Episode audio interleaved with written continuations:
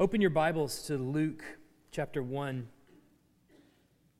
Luke chapter 1 will be in verses 67 to 80 this morning. Luke 1, 67 to 80.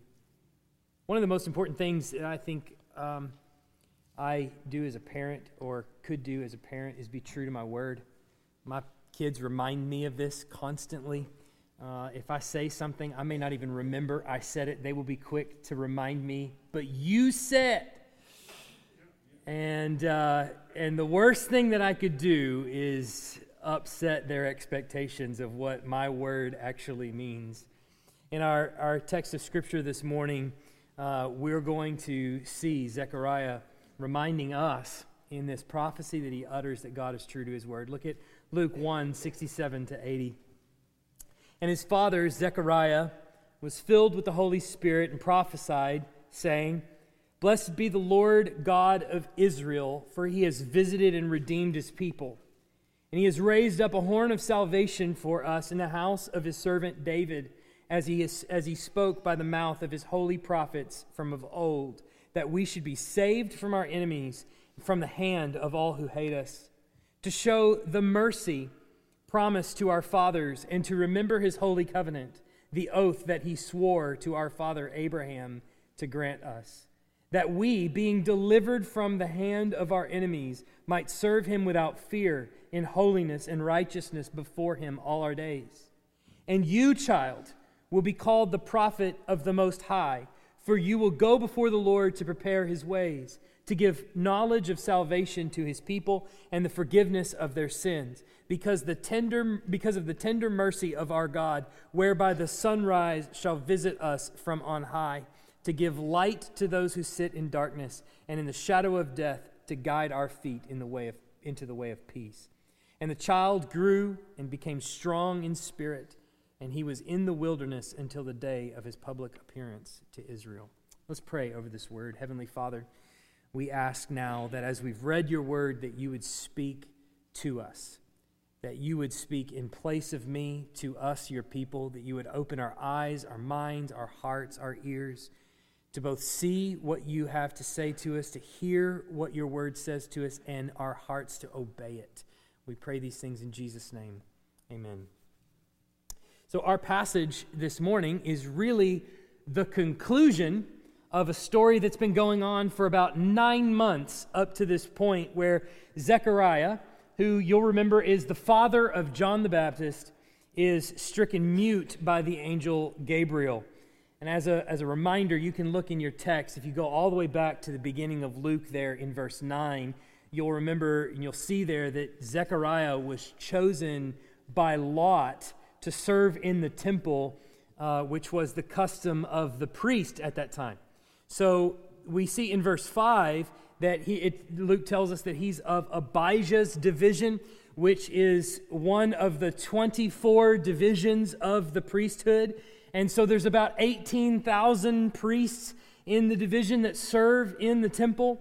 And so each division, then, of the 24 divisions, are responsible for serving in the temple two weeks out of the year. Now, some of those weeks would fall on holiday weeks, and some of them would serve at different times of the year. And Zechariah and his wife, we find out, live outside the city of Jerusalem, whereas the high priest is going to live inside the city of Jerusalem. He and his wife live outside the city of Jerusalem. So they would come into Jerusalem to perform various duties during the temple in their two weeks of, of service. And so this is one of those times at the beginning of this story where Zechariah is serving his assigned job.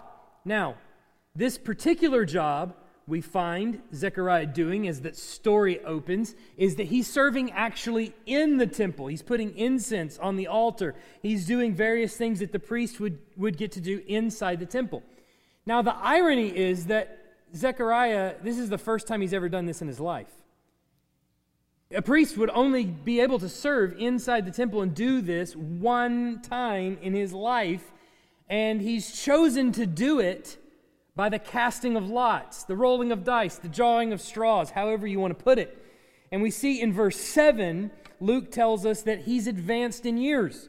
So, not only is this the only time he's ever done this in his life, but he is very old. And we see that uh, there in, in Luke 1 7. So, if you put all this together, Luke is painting this picture of Zechariah's priestly career. He's been going to the Super Bowl every year since he was a little kid. And when he's about 80 years old, his seat is called to step on the field at halftime and throw footballs through the Dr. Pepper bottle, right? So here we go. Imagine the nerves of Zechariah. Imagine just the feeling, even if you've been doing this, serving as a priest for some time, this is the first time that you're doing this specific job. Even if you're well trained for something like that, you know he has to have some nerves about him. God uses that moment to rock his world. Now, there's humor in that, right? He could have done this hours before he goes into the temple. He didn't. What's the hurry? He could have waited a week after. What's a week amongst friends? He could have told him a week later and said, Listen, your wife's pregnant. That's not what he does. He uses the time where Zechariah is the most nervous, the most apprehensive, to give him the appearance of an angel. To tell him, Zechariah, even though you're incredibly old and your wife is old as well, I have come to give you this important news bulletin. So Gabriel comes to inform Zechariah that he and his wife are going to have a child. Talk about an inopportune time for an angel to appear to you.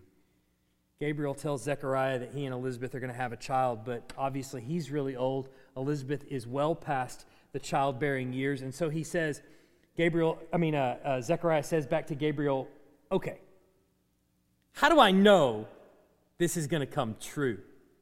Gabriel takes personal offense to this and he says, You know it's personally true because I am Gabriel and I stand in the presence of God. So he strikes him mute for nine months. So if you're in Luke's audience, oh, back to our passage. This is the first time in nine months Zechariah has opened his mouth to speak, mind you. If you're in Luke's audience and you're even remotely familiar with the Old Testament, then you're going to bring it's going to bring to mind the story of Abraham and Sarah. I mentioned this last week even briefly. Both Zechariah and Abraham are very old. For both of them, an angel comes to them to tell them that their wives are going to give birth miraculously because they are both past childbearing age. Both Zechariah and Abraham respond in almost the exact same way. Abraham says, How am I to know that? And Zechariah says, How shall I know this? It's the same response they both give to the angel. Both of them appeal to their old age as a reason that God could not possibly do this. Zechariah says, For I'm an old man, and my wife is advanced in years. And Abraham says, Shall a child be born to, to, an, uh, to a man who is a 100 years old? Shall Sarah, who is 90 years old, bear a child? Both of their responses are nearly exactly the same, and the scenario around them being told that their wife is going to have a child is nearly exactly the same. Now, these parallels between Zechariah and Abraham are actually incredibly important for the passage that we're reading this morning. You may notice that Abraham occupies some space in Zechariah's prophecy. Zechariah breaks out into what I'm just going to refer to as Zechariah's song. And right in the middle, in verse 73, he brings attention to the fact that God has remembered his promise to Abraham. Which it's not a coincidence that this is right smack dab in the middle of Zechariah's song, because the middle of this passage is the most important part. This passage is built as a chiasm. We've talked about chiasms a lot in both here and on Wednesday night. But very simply, you don't have to remember what a chiasm is. Just very simply, what you need to know is that the things that Zechariah brings up at the beginning are addressed in reverse order at the end.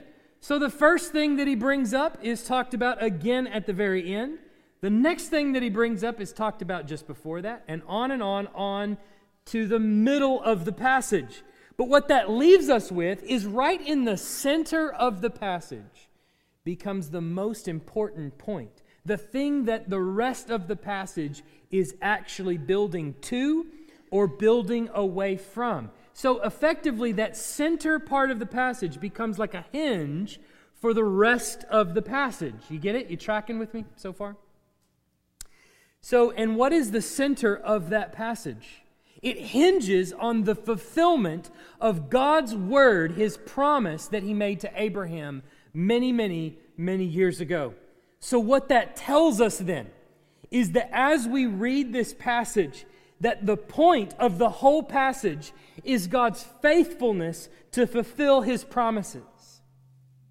So when you understand that, and then you go back to read Zechariah's song, it starts to fill out the details a little bit more, and you can see how Zechariah is underlining all of God's faithfulness to Israel in the past, to Israel in the present, and to all the things that he's doing for his people in the future. Remember, though, that the reason that Zechariah is even able to speak at this moment is because his son John has been born. That's the occasion.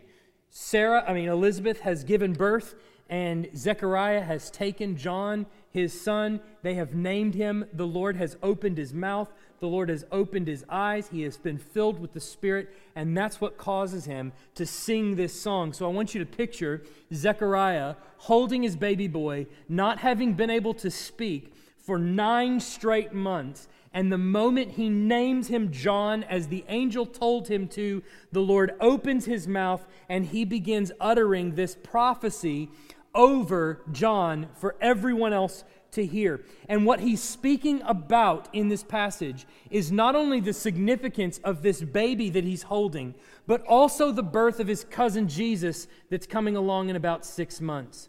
And he can't help but tying the two together. And so he's saying that the birth of these two children represents at least four things. I want to name them all for you here. So the first thing is it, the birth of these two children represent the fulfillment of the promise of redemption. The fulfillment of the promise of redemption. So two things you need to know about coming into this passage. First is that John and Jesus' story are uniquely tied together. They're inseparable. You cannot separate John and Jesus' story. They're a package deal. If Jesus is the main book, then the preface is John the Baptist, right? You can't separate them out of the pages of the book. But remember, Zechariah was silenced precisely because he did not believe what was going to happen. And now his mouth is opened. Why? Because he does believe. The Spirit has given him the eyes to see and also given him the mouth to speak. And so he believes that his son, this baby that he's holding, is marking the inauguration of the kingdom of the Messiah. And so he actually believes so strongly in what's going to happen that he pronounces it as God has already done it.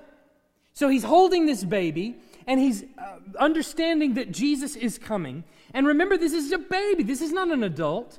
And yet he understands what God has done in giving him a child means that all the other promises that he's promised are as good as fulfilled. So John and Jesus go together. But the second thing you need to pay attention to is how this prophecy flips from what God has done in the first part of the passage to what he will do in the end. In verse 68, he says, Blessed be the Lord God of Israel, for he has visited and redeemed his people. Well, how has he visited and redeemed his people? Well, in the birth of John, he has inaugurated the kingdom of the Messiah. But how has God redeemed his people? What does that mean that God has redeemed his people? Well, at the end is the answer, at the very end of the passage. And you can spot it because he says he is visited and redeemed. And then at the end of the passage, he comes back to this word visit. Look at verse 78 and 79. Because of the tender mercy of our God, whereby the sunrise shall visit us from on high to give light to those who sit in darkness and in the shadow of death to guide our feet into the way of peace. So, what he's speaking about is the redemption, specifically, the visitation of God, the redemption of his people that he's accomplishing in these two children, is that he's leading us out of the shadow of death. Mainly, that's how God is visiting us. That's how he is redeeming us. He is buying us back from death. Now, why is that an important thing for Zechariah to call out right here at the beginning? Because this is what the world has been waiting on all as far dating as far back to Genesis 3, the original couple. Remember, Genesis is giving us that picture of how this whole thing began, and specifically how the story of Israel and God's interaction with his people began. Here is Adam and Eve who live in a garden in perfect peace, and yet in Genesis chapter 3, both of them sin and fall, and what is given to them as a result of their sin? Death. Death comes from one man, Adam. So the birth of John, Zechariah says, means that God is right now fulfilling a promise to the world. A promise that he gives in Genesis 3:15 which we talked about last week and again it shows up this week. The promise in Genesis 3:15 is that there's someone coming to undo all of this. And so Zechariah is here calling it out. The birth of John means that God is right now in the process of fulfilling his promise that he made all the way back in Genesis chapter 3, verse 15, and that is to remove the curse of death from his people. Second thing that he gets to is that the birth of these two children represent the fulfillment of the promise of the prophets. These two children represent the fulfillment of the promise of the prophets look at what God has done in verse 69 and 70. He has raised up a horn of salvation for us in the house of his servant David, and he as he spoke by the mouth of his holy prophets from of old. So God made a promise in the past through the prophets that he was going to raise up a horn. What is a horn? A horn is a ruler. So if you think of a beast, in the Bible we get this common term beast and it, it basically is a governmental agency, a governmental power, right? A horn is the ruler that, that, that, is, that represents that government. So if you think of like a, just picture a rhinoceros for just a second, all right? Bear with me. I know this is a little weird. The rhinoceros, the beast, is kind of the power. What represents his power? That big horn on the front of his nose. Or a bull, big, strong beast, but what represents his power?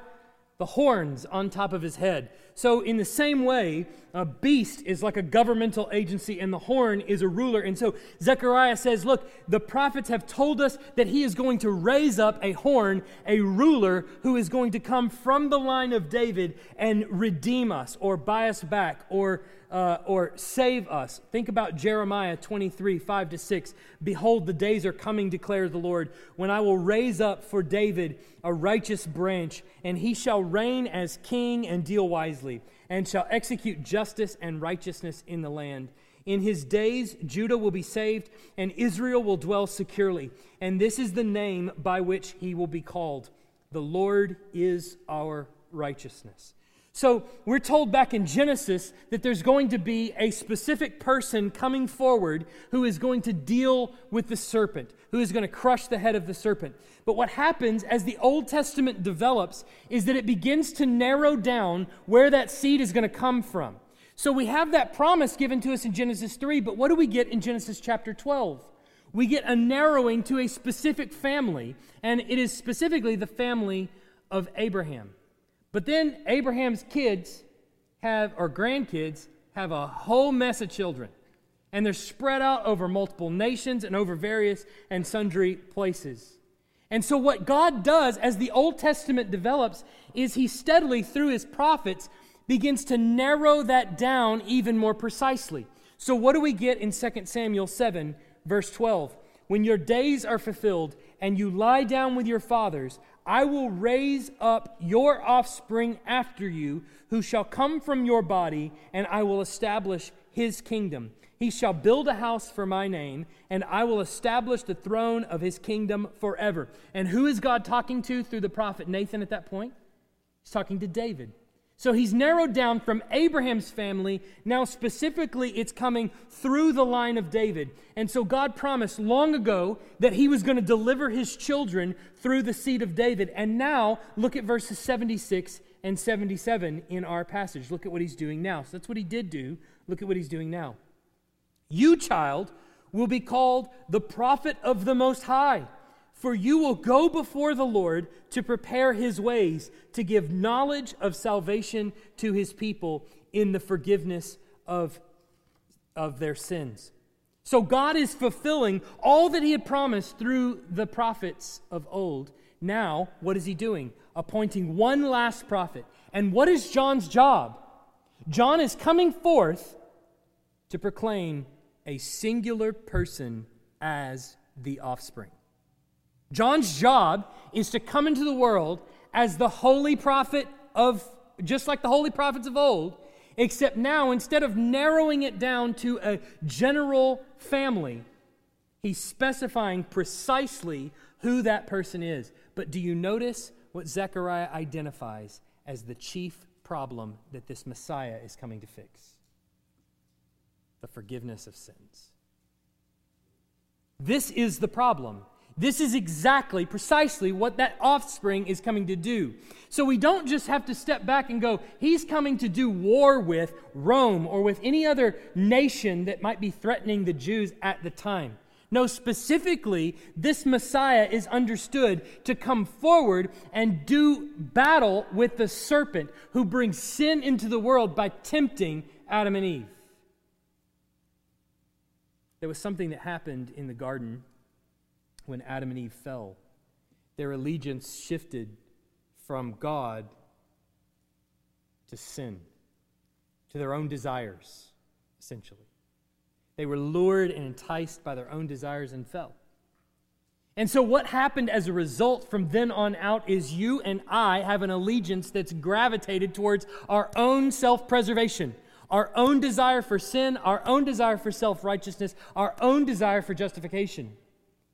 So every single one of us come out of the womb tainted from head to toe by sin. Zechariah identifies the purpose of this Messiah coming forward is not merely to be a political adversary to Rome. His job is to come forward and bring forgiveness of sin to God's people. That is chiefly the problem. Third, these two children represent the fulfillment of the promise of deliverance. There's a specific kind of deliverance that was promised to Israel, an expectation of what the Messiah would do when he comes. Look at what Zechariah says in verse 71 that we should be saved from our enemies and from the hand of all who hate us. This is what he had proclaimed through the prophets of old that we would be saved from our enemies and from the hand of all who hate us. So there's a reason that the Jews assumed when the Messiah came forth that he was going to be mainly a political deliverer, that he was going to deliver, deliver a decisive military victory to the Jews at, at the expense of the Romans. So imagine what kind of king David was. Imagine living under the kingdom of David. What does David provide to his people? Well, mainly, he provides military victory. He comes in and drives out the enemy. The kingdom expands under David, and there's relative peace from their enemies. But then the people, it says in the text of the Old Testament, people had peace on all sides when Solomon established his, his throne. That's significant because at the point where God's people had been in, entrenched in battle over sin and over all kinds of uh, uh, oppressors, like think of Egypt and going through the, the wilderness and trying to drive out the enemies in front of them and the Philistines and all of these kinds of things. To get to the kingdom of Solomon and to have peace on all sides means that you're starting to move back to Eden and look a lot less like Egypt, right? So there's a significance to that. There's, there's, a, there's hope there. So if you have a Messiah who's of the line of David coming to give relief from the enemies, then naturally the thought is, well, that's going to be militarily. We're under the oppression of Rome now. But now notice the parallel in 74 and 75. that we, being delivered from the hand of our enemies, might serve him without fear, in holiness and righteousness before him all our days. Does he say that we have now political freedom? Does he say that we, does it have anything to do with governments or authorities? Absolutely not. In the past, God has spoken through the holy prophets that we would be saved from our enemies. And now, God is delivering on that promise. But notice the clarity that Zechariah gives to, to what we're being saved to. This is the important part to notice. What are we being saved to? We've already seen that God came to visit his people and to redeem his people by saving them from death. But what is he saving us to now? Zechariah says that we might be saved to serve him without fear in holiness and righteousness before him all our days. What does that mean? Brothers and sisters, he has saved you for the purpose of worship. That is why you exist. We celebrate at Christmas that God the Father sent his Son to take on flesh, to live a perfect life, but to die the death of a sinner. To die in my place, taking the wrath that I deserve from God for me, that he stood in my place on the cross. So, if by faith you trust in Christ for your salvation, then you currently, right now, stand as holy and righteous before Him all of your days. Do you understand that? I don't feel like that. Do you? I certainly don't feel like most of the time that I walk into this place or at my home or wherever that I stand before God as holy and righteous. Do you often feel as though you are holy and righteous? I don't think so. I think for the most part, most of us spend our time thinking about all of the ways we're unholy and unrighteous. Even when we come in here, what do we long for when we sing songs and pray prayers and hear preaching and do and read scripture? What is it that we long for more than anything? Don't we long for distracted free worship?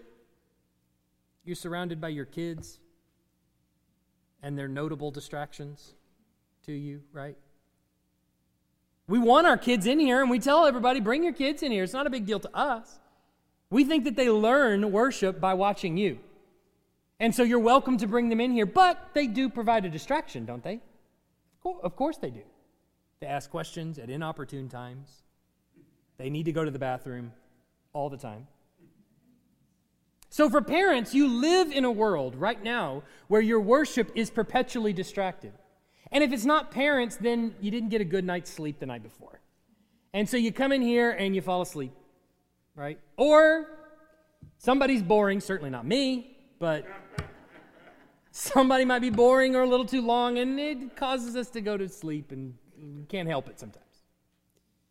Or we come in and we're thinking about all kinds of other things. You had a fight with him out in the car before on your way here, and you're like, man, I, I could just kill him.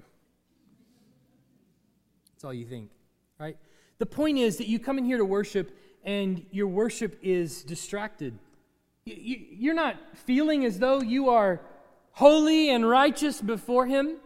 What He's telling you is that in the coming of Christ, your worship to the Lord has been spiritually restored, including all the distractions, including all the faithlessness that you often exhibit throughout the week, that we often exhibit throughout the week. All of that has been bought and paid for by Christ. What has happened spiritually, a spiritual reality, is that you stand in your distracted worship before the Lord as holy and righteous. It's a reality that has been accomplished. But you understand, Jesus didn't stay in the grave.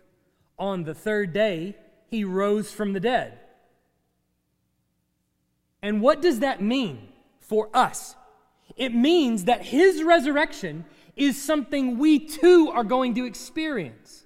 So if the reality for us before the Lord is holy and righteous before him, then what we are going to experience is a resurrection from the dead, just like what Jesus experienced.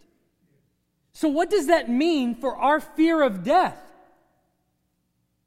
It's no longer there. Death has been taken off the table, it's been removed from the conversation. So when we worship the Lord, we do so without fear of our enemies. It has nothing to do with the government. In fact, governments may turn on us at any moment. They do for brothers and sisters around the world all the time. But is that any consequence for people who have no fear of death? No. So, what Christ has done is not only restored our worship before the Lord so that we are holy and blameless and may at any time enter into worship, but then He has also brought us back from the dead so that we have no fear of that either. What you and I need to understand is two things. First, your life's purpose is to worship God. Your life's purpose is to worship God. That is the chief end of man. So if your roots are firmly grounded in the family of God, then the place where you are most satisfied is in service to Him. Now, you might think of worship and service as two different things, but in this passage, they are the same thing. They are synonymous. Worship and service are synonymous. Often we think of worship as only this a time where we come together, where we sing, and what we do on Sunday morning. And that's not true. That's not only what worship is. That is worship. That's not only what worship is. Worship is also the lifestyle of service to God that happens subsequent to this, before and after this. Your life, its purpose is to worship God, is to serve Him. That doesn't matter if you're a mechanic or an engineer or a plumber or a pastor. Your life's purpose is to be served in worship to God.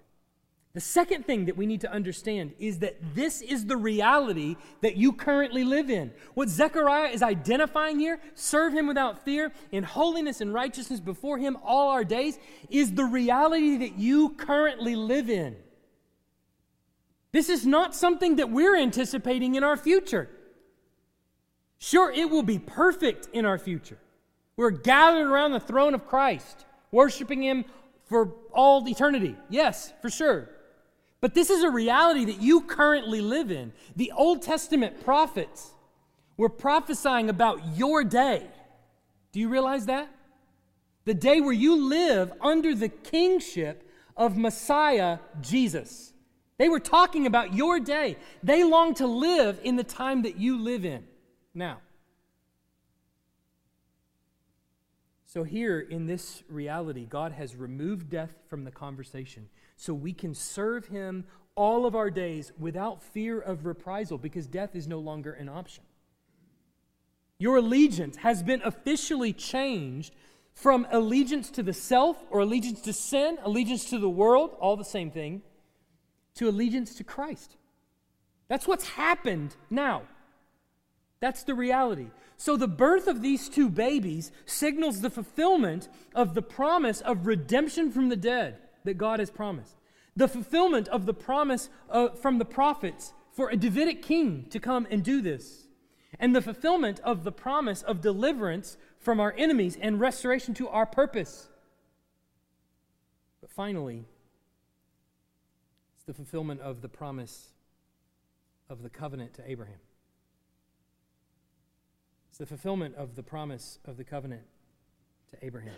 I think the similarities that exist between uh, Abraham and Zechariah that Luke is identifying in this chapter is not merely a coincidence. You may notice that the topic of Abraham comes up right here in the middle in verses 72 and 73, which is obviously, as I've said, right in the middle of this passage. And this is the point where everything in the passage pivots because it has to be asked at some point along the way why? Why has God done this? Why has He brought this about? Why has He chosen now at this particular time in history? Why has he chosen these two in particular? Why is it that he has done this? And you might think the answer is well, it's at this point that humanity just became peachy. They were oh so sweet in the first century. They were so kind to one another. This was a perfect time for Jesus to come. Or maybe, oh, it's because the roads, the way the roads were constructed, that the gospel could go out. And so God was like, all right, I think everything's setting up just nicely. This, this might be a really good time to go ahead and send Jesus. Why has God done this? Why has He chosen now to save His people? And the answer is because He swore to Abraham that He would. That's the answer. Why has God saved anyone? Because he swore to Abraham that he would. That's what he says. Because he swore to Abraham that he would. This is what Zechariah is overflowing with joy about in the birth of his son. He's filled with the Holy Spirit. You see that in verse 67. And the Spirit opens his eyes to see what God is doing here. And at, at, the point where he sees, that same Spirit opens his mouth for the first time in nine months to utter these prophetic words. At the center of it is a simple message God is faithful to his word. He swore that he would do this, and he's faithful to his word. The parallels between Elizabeth and Sarah, between Zechariah and Abraham, they exist and they're brought to mind by Luke for the purpose of reminding you of where this whole thing began. Back in the days of Genesis 12, where God swears to Abraham that he's going to make of him a great nation, he's going to bless those who bless him and curse those who curse him, and through him, all the nations of the earth are going to be blessed. Luke is now refreshing that and, and reminding you remember how old Sarah was? Remember how old Elizabeth is? You remember how old Abraham was and what he said to the angel? Remember how old Zechariah is and how old and what he said to the, the angel? He's reminding us of Abraham's saga that's been going on for these many chapters in the Bible and he's saying to us that Abraham's saga is coming to a close. And all that was promised to Abraham, to Isaac, to Jacob, all that was promised to David, all the promises of God find their yes in Christ. That all of this is building to a crescendo and bringing the close to human history where God reminds everyone once and for all those promises that I made years ago, I am faithful to. This is precisely the person that is going to crush the head of the serpent. And this is the child that's going to point him out to everyone. Elizabeth's barrenness, in other words, was not an accident. You think about that for just a second? Think about the pain that she went through her entire life. Imagine how painful her 20s and 30s were in her barrenness. She says herself in verse 24 that she had faced disgrace among her people. She was a reproach amongst her people.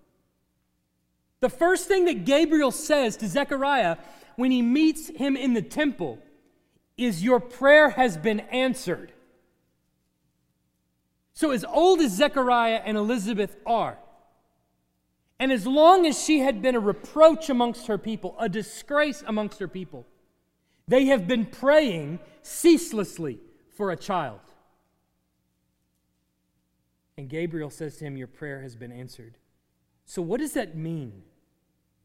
If she is connected and, and she's reminding us of the promise that God made some many years ago, then and her barrenness obviously brought about a great sorrow in her life. Little did she know that the more barren she grew, the older she became, the more stark the connection to Sarah God was making in the minds of the people around her.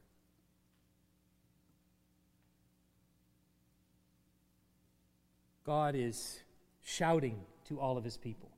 Remember, 400 years without a prophet, 400 years without God showing up, talking to them, speaking to them, giving them interpretation of how things are happening around them. 400 years of tragedy. What do you think the people are thinking? Well, he's forgotten all about us. At this point, God doesn't even remember his people anymore. And yet, here is this barren woman growing older by the minute. At which point, God is shouting through her, I still remember. I'm still faithful to my promises. See, the faithfulness of God shines the brightest against the backdrop of sorrow. Advent for us is nothing if not a reminder that God is faithful to his promises. I don't know the number of tragedies and things that you're thinking about and dealing with on a daily basis. All the many things that plague your mind or weigh you down or give you so much despair. I don't know all of them. I might be privileged to know some, but I certainly don't know all of them and wouldn't pretend to know all of them. But here we have testimony from Zechariah. We have testimony from God's word from the beginning of pages of Genesis all the way through to right here in Zechariah's own mouth. God is faithful to his promises. That doesn't mean that the cancer goes away or that the job is had. That doesn't mean that your boss changes his mind and chooses to hire you back again.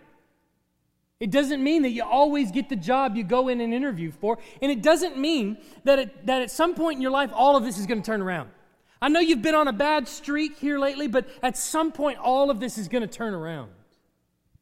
I have a friend, a college roommate. He's my age, has stage four colon cancer. His two kids and a wife. He's a minister, has stage four colon cancer. How does a 37 year old guy end up with stage four colon cancer? I don't know. Another friend of mine just some years ago was 41 and died of the same colon cancer. Sometimes the cancer takes them.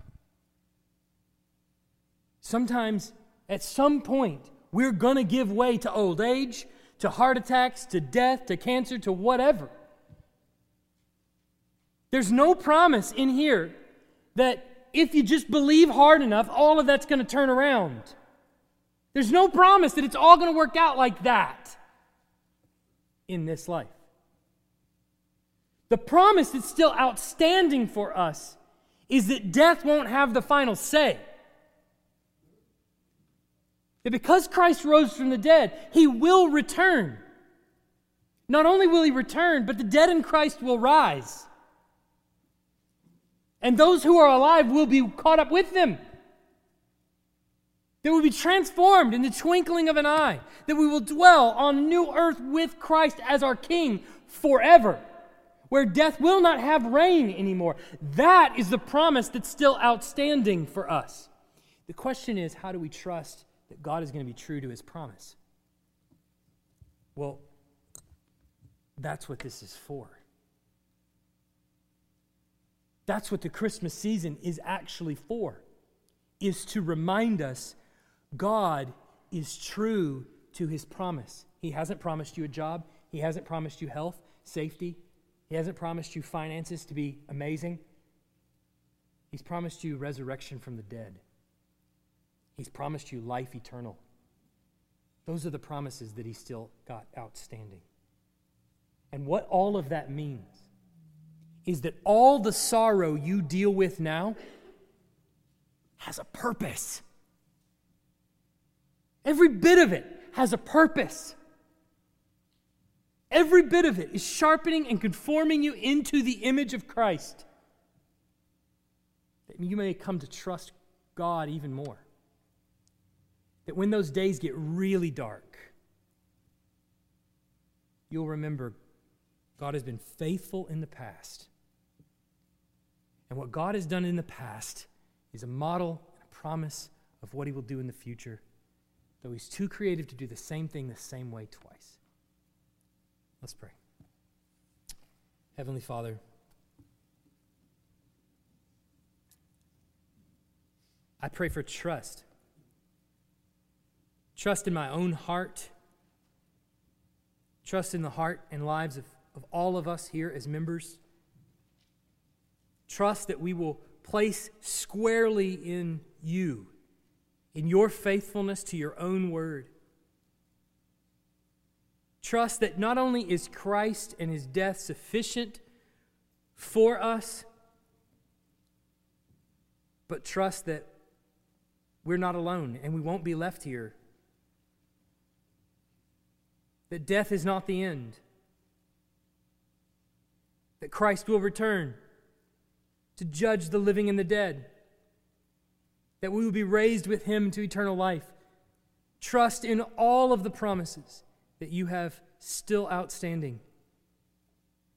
Pray that we would trust. Where we have failed, where we have ceased to trust, where we have lost faith, I pray that you would give us encouragement and correction. To know that the records of history bear out your faithfulness to your people. Pray these things in Jesus' name. Amen.